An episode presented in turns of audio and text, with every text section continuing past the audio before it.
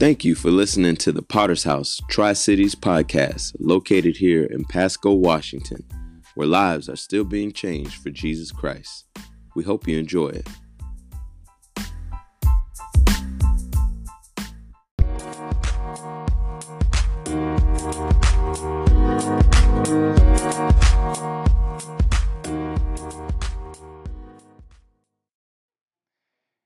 Amen. So if you could open up your Bibles to Luke chapter 6, we'll be reading there in a moment. Um, in the early 1990s, when someone said the word Amazon, most people would have thought of the Amazon rainforest or the Amazon River. Say the word Amazon today, and pretty much everybody thinks of the same thing, and it's not a river, and it's not a rainforest. Today, Amazon is the most well known online retailer in the world the company was founded in 1994 by Jeff Bezos, who originally ran it out of his garage. It's now become one of the world's leading influential companies. Amazon.com Incorporated went public and began selling shares on the NASDAQ on May 15, 1997, at a price of $18 per share. Now, if on that day in 1997 someone were to have invested $10,000 in Amazon stock, those stocks would now today be worth more than $12 million. That's actually as of May 2020, so probably even more now. Um, so to put that into perspective, that's a growth of more than 120,000%. That's a good growth. The company's own growth has been geometric since its early days as an online book seller. Not many people are buying books on there anymore. Well, probably still that too, and everything else uh, to a now they're a juggernaut of business that sells everything from books to groceries to data storage to movies. Amazon's market value has eclipsed $1 trillion in 2018, and its founder, Jeff Bezos, um, as of January 30, 13th, was the second richest man in the world. I think he still holds that title. Um, it's easy to look at Amazon and say, back in the early 90s, that would have been a successful investment. Now, you might not have been able to say that so easily in 1997 unless you had a crystal ball. But there's another investment that looking forward can guarantee to always have positive growth, and that is investing in God's kingdom. With what measure we put in, good or bad, we get out good or bad. And like the stock market, all investments in life have a good or bad return. But investing in the kingdom of God is the only safe investment. Luke chapter 6, verses 7, uh, 37 through 38 says, Judge not, and you will not be judged. Condemn not, and you will not be condemned. Forgive, and you will be forgiven. Give, and it will be given to you. Good measure, pressed down, shaken together, running over, will be put into your lap. For with the measure you use, it will be measured back to you. Let's pray. Father God, we thank you, Lord, for your presence here tonight, God. We ask, Lord, that you would minister to the people in this place, God, that you would speak, Lord, not um, not by my talents or my abilities, Lord, but through your Holy Spirit, God, that you would touch each person in this place and deliver the message that you have for us tonight. In Jesus' name we pray. Amen. So, despite the, the early seemings of this sermon, it is not actually about money, but we're talking about investing our lives and what we're putting things into. So, first, I want to look at investing in things of the world. And what investing in things of the world looks like, um, King Solomon was known early in his reign over Israel for building the temple of God and his great riches and peace with all the surrounding nations. And God also declared that he would be the wisest man ever. 1 Kings 3:12 God said to Solomon, "Behold, I now do according to your word.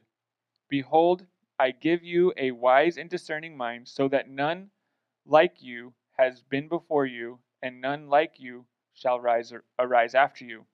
So King Solomon for a long time did what was right in the eyes of the Lord.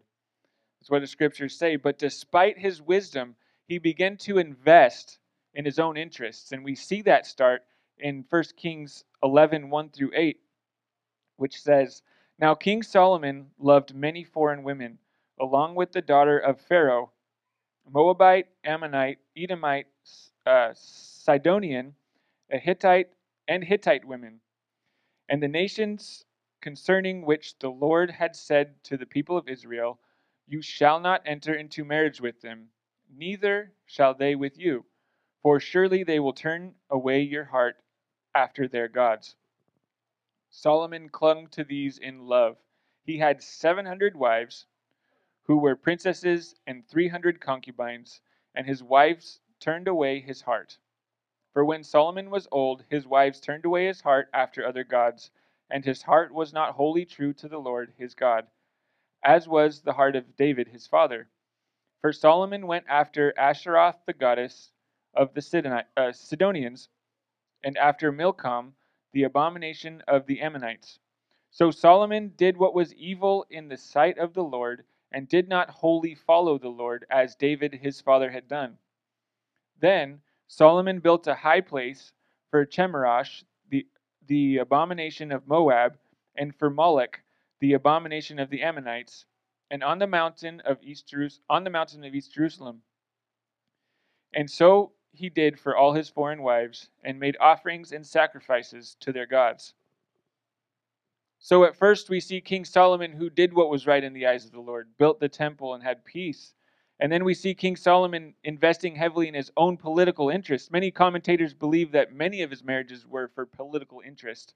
But as we read in this scripture over time, it became more than just that. These women turned their turned his heart away from God to their false gods. He became to uh, began to invest in his lusts and his own desires, and they began to pull him away from God. So naturally, as everything in life does, this came with consequences. 1 Kings 11 9 through 13, we see them. And the Lord was angry with Solomon because his heart had turned away from the Lord, the God of Israel, who had appeared to him twice. He turned away from the God who appeared to him twice. Can you believe that? Nowadays, you know, people are committed, you know, different people are committed on different levels. But to see the Lord twice and turn away, that's what investing in the world will do. You'll begin to forget the things that God has done. So he had appeared to him twice and had commanded him, according to this thing, that he should not go after other gods. But he did not keep what the Lord commanded. Therefore, the Lord said to Solomon, Since this has been your practice, and you have not kept my covenant and my statutes that I have commanded you, I will surely tear the kingdom from you and give it to your servant. Yet for the sake of David your father, I will not do it in your days, but I will tear it out of the hand of your son.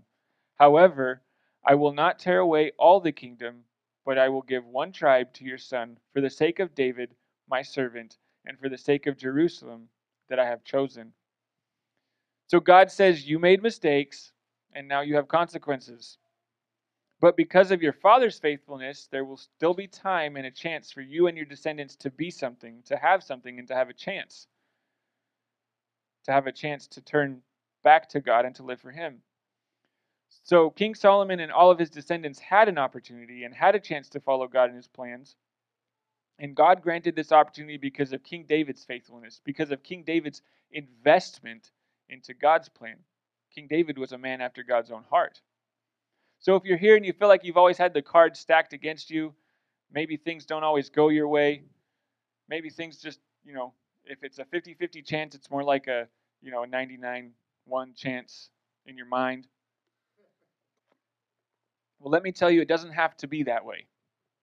See, God has an opportunity for each and every one of us to serve Him in different ways and change the course of your life and your family's life and your descendants' life. Just losing a majority of the kingdom wasn't the only consequences that King Solomon suffered. God had raised up Hadad the Edomite and Rezon the son of Eliada, Jeroboam the son of Nebat, who was one of Solomon's own servants, against him. And this caused him many different issues until Solomon eventually died. Solomon investing in the world had long term results after he died, and they weren't good. From his life forward, Israel split into two, and for centuries both nations were ruled by wicked, selfish, ungodly men and drove Israel farther and farther away from God. So, like Solomon, so many times investing in the world seems like it could bring you gain. And sometimes it seems like sin does bring, bring pleasure, but only for a season. Hebrews 11 24 through 26, speaking of Moses, says, By faith, Moses when he was when he was come to years refused to be called the son of Pharaoh's daughter, choosing rather to suffer affliction with the people of God than to enjoy the pleasures of sin for a season. Pleasures of sin for a season. Esteeming the reproach of Christ greater riches than the treasures in Egypt. For he had respect unto the recompense of the reward. See, Moses was a Hebrew, but by God's sovereignty, he grew up in uh, Pharaoh's palace and was called royalty. He was called a son of the Pharaoh's daughter. But he knew that staying there would be investing his life in the world and not in God's kingdom. He knew that staying there would not be answering God's call for his life. And Moses ultimately made the right investment. And as a result of that, God used him to perform many signs and wonders in his life as he led Egypt through the desert into the promised land. See, Moses took what appeared to be the best option, living a life of royalty. Most people would choose that. And he rejected it and invested in what God had for him. And what resulted in what we read about in the history of Israel. You know, it's one of the most prominent stories in the desert, right? Israel going through the through the uh, prominent stories in the Bible. Israel going through the desert so at times we want to invest in God's kingdom, like Moses did, but we end up trying to do it our own way, and we make bad investments, maybe with good intentions at first. So, investing bad efforts into good things, we see this in the story of twin brothers Jacob and Esau in the book of Genesis. God tells Rebekah, their mother, in Genesis 25 23 says, And the Lord said to her, Two nations are in your womb, and two peoples from within you shall be divided. The one shall be stronger than the other, and the other shall, shall serve the younger. So Jacob was the younger of the two, and Rebekah knew the promises that God had told her for Jacob. That the that the older shall serve the younger, which isn't tradition, you know. Back in the back in the day, you know, nowadays kids grow up and it's whichever one pushes the other one around the most is the one that rules, right? But that's not the way it was in the Bible times. We all know this. The oldest one was the favorite. They got the uh, they got the inheritance, or at least a majority of it. And Rebekah knew the promise that it was going to be backwards. So, near the death of Isaac, which was their father, Rebekah and Jacob took matters into their own hands, and they stole the blessing of the firstborn, fearing that God that the word that God spoken wouldn't come true unless they did this. See, they understood the prophecy that God spoke over the lives of Jacob and Esau, but they lacked the faith to allow God to make it happen on his own terms. Now, how often in our lives do we see the plans that God has for us? Do we see what He has planned for us and we think that's awesome? You know, we're we're going to cling to this. We're going to we're excited, you know. And then things kind of start to take a little while. Maybe a couple things don't go exactly the way you thought it would. And then it starts to get harder and harder to wait. So then you take matters into your own hands. We make our own moves because we think maybe God forgot about us or or maybe maybe you know take a take a step of faith. You know, have you ever seen somebody do that when they say, "Oh, I just got to take this leap of faith," and everybody's like, "But you're supposed to be going that way." So then we find ourselves wandering through the desert, wrestling with God before we can finally, eventually, move back into the promises that God has for us. We prolong, we prolong God's promises for us by trying to do it our own way because we don't have the faith in God's way, even when it seems impossible. Now, sometimes we invest good things the wrong way. We see an example of this in Cain's sacrifices to God in Genesis 4 2 through 7. It says, And again she bore his brother Abel. Now Abel was a keeper of the sheep, and Cain a worker of the ground. In the course of time, Cain brought to the Lord an offering of the fruit of the ground. And Abel also brought the firstborn of his flock of their fat portions. And the Lord had regard for Abel and his offering, but for Cain and his offering he had no regard. So Cain was very angry, and his face fell. The Lord said to Cain, Why are you angry, and why has your face fallen? If you do well, will you not be accepted? And if you do not do well, sin is crouching at the door, and its desire is for you but you must rule over it. So, a lot of commentators agree that ultimately Cain's offering was rejected because God saw his heart behind the offering.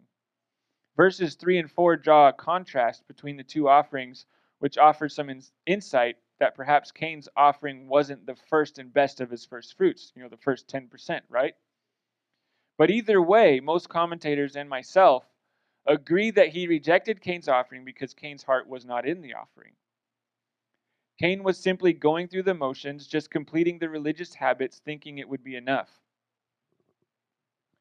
And we find another example of this in the story of the rich young, rich young ruler. Matthew 19, 16 through 22 says, And behold, a man came up to Jesus, saying, Teacher, what good deed must I do to have eternal life? And Jesus said to him, Why do you ask me about what is good? There is only one who is good. If you would enter into eternal life, keep the commandments. And he said to him, Which ones? And Jesus said, You shall not murder, you shall not commit adultery, you shall not steal, you shall not bear false witness, honor your father and mother, and you shall love your neighbor as yourself. So the rich young ruler says back to him, All of these things I have kept.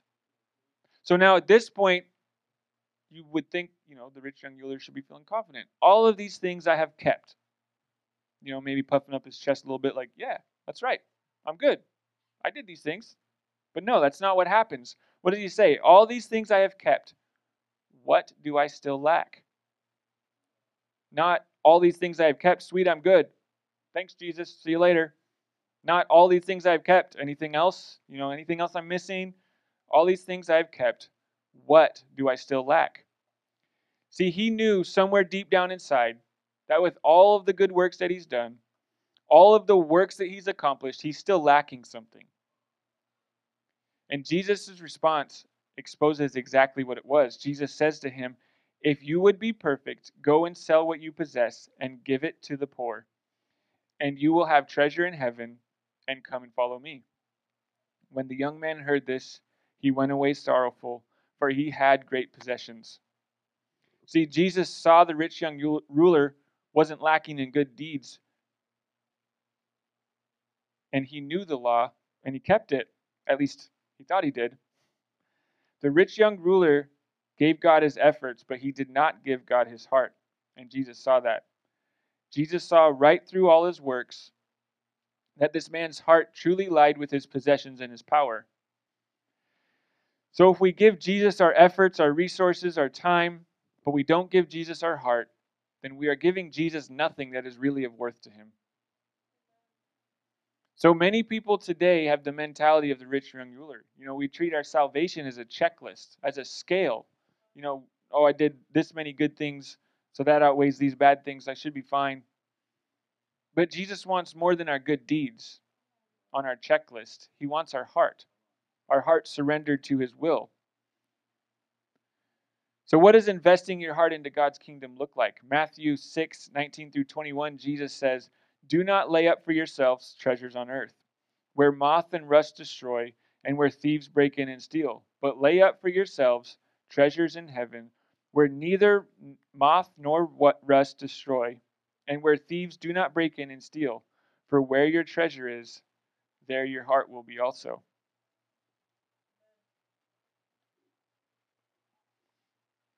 So, how do we invest our heart? First, you have to invest in something before you get the return. God won't bring you growth without your investment. People don't make a fortune in the stocks by just watching the stocks. They make uh, they make their fortune by putting their money on the line and taking a risk and hoping for a return. So we can go to church, we can read our Bibles, we can talk the talk, but we can't get the growth until we put something on the line, until we truly give our hearts up and invest it in God. There was a time when uh, we were outreaching at the mall, which is what we often do when it's too cold outside, you know, snowing or whatever. Um, that doesn't stop us. We still go confront strangers in the mall, which is always fun. So we're outreaching in the mall, and uh, we're talking. Uh, me and Pastor Harvey are talking to this guy, and uh, and this guy's life is falling apart, man. His his kids don't like him. His wife is talking about leaving him, and he's just like, I don't know what to do. I, I I I don't want this to happen. I want to have a better life. Da da da da. You know, he's going on and on, and we tell him, look, man, give your life to God. And, and I'm not saying everything's going to be hunky dory, but it'll be better. And he, what he said was, you know what? If God lets me keep my wife and he gives me a better relationship with my kids, then I'll start coming to church. And we try to tell him, no, no, no, no. That's not how it works.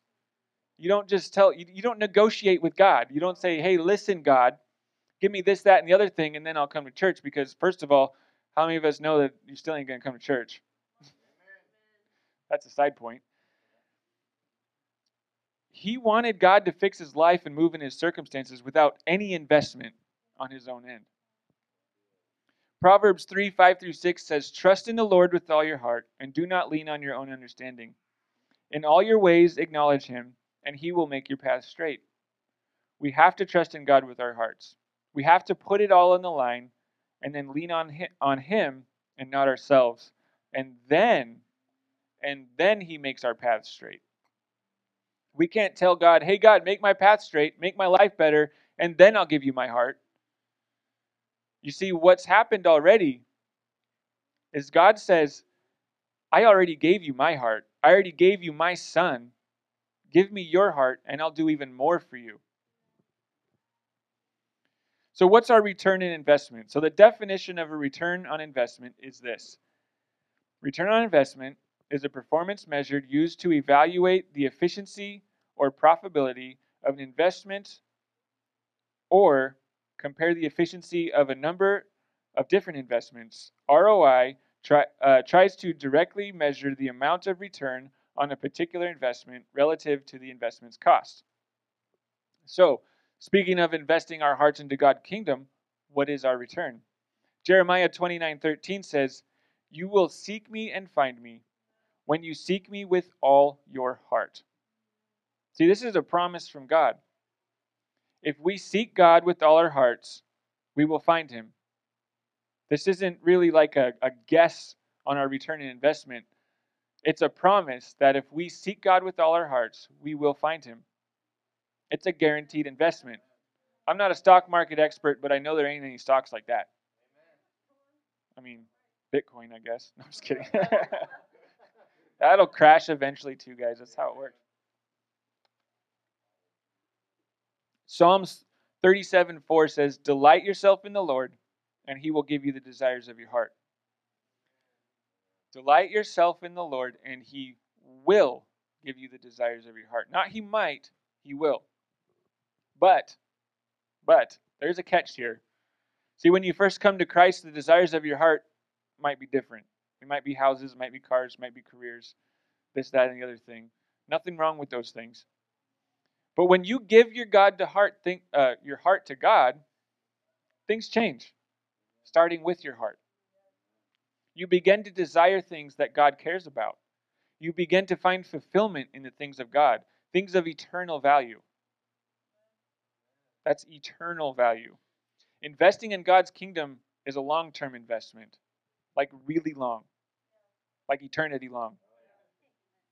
First John 2 24 through 25 says, Let what you heard from the beginning abide in you. If what you heard from the beginning abides in you, then you too will abide in the Son and in the Father. And this is the promise that He made to us eternal life. See, this is everlasting, church. We give God our hearts, and it brings eternal gain. And verse 25 says it's a promise. Our return on investment guaranteed. It says it right here. Investing in the stock market is risky, but investing your life in God's kingdom has a guaranteed return. The investment is challenging, and we don't always see the gain in the moment. I can tell you that from experience, but it's there.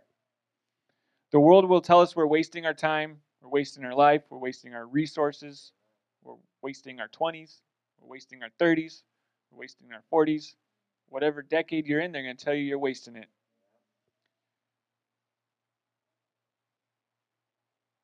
People we care about might walk away from us because we feel like we're losing or they feel like we're losing. But we can't lose heart. We can't give up. Galatians 6 9 says, Let us not grow weary of doing good, for in due season we will reap if we do not give up. We don't always see the gain in the moment, but we can't grow weary. Focus on God's promises, and in due season, He will bring the increase. James 1, verse 12 says, Blessed is the man who remains steadfast under trial, for when he has stood the test, he will receive the crown of life, which God has promised to those who love him. The crown of life, eternal life in heaven, in heaven with Christ, is the goal. That's the ultimate goal of our investment. Far greater than anything on this earth we could dream of. Even if you bought Bitcoin when it first came out, even if you bought Amazon stocks in 1997, this investment right here will bring the greatest return we could ever dream of. But if we pull out of this investment, if we give up, we lose it all. It's gone. We begin to take what we gained and invest it in the world, and just like that, it's gone. No one has ever gained anything of true eternal value by investing in the world. But it says, Blessed is the man who remains steadfast. We have to endure. We have to invest our hearts in the kingdom of God, and we will see the increase. Can I have every head bowed and every eye closed?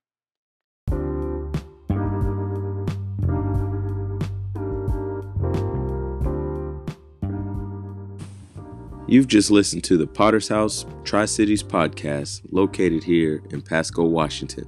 Thanks again for listening, and we hope you come back for more.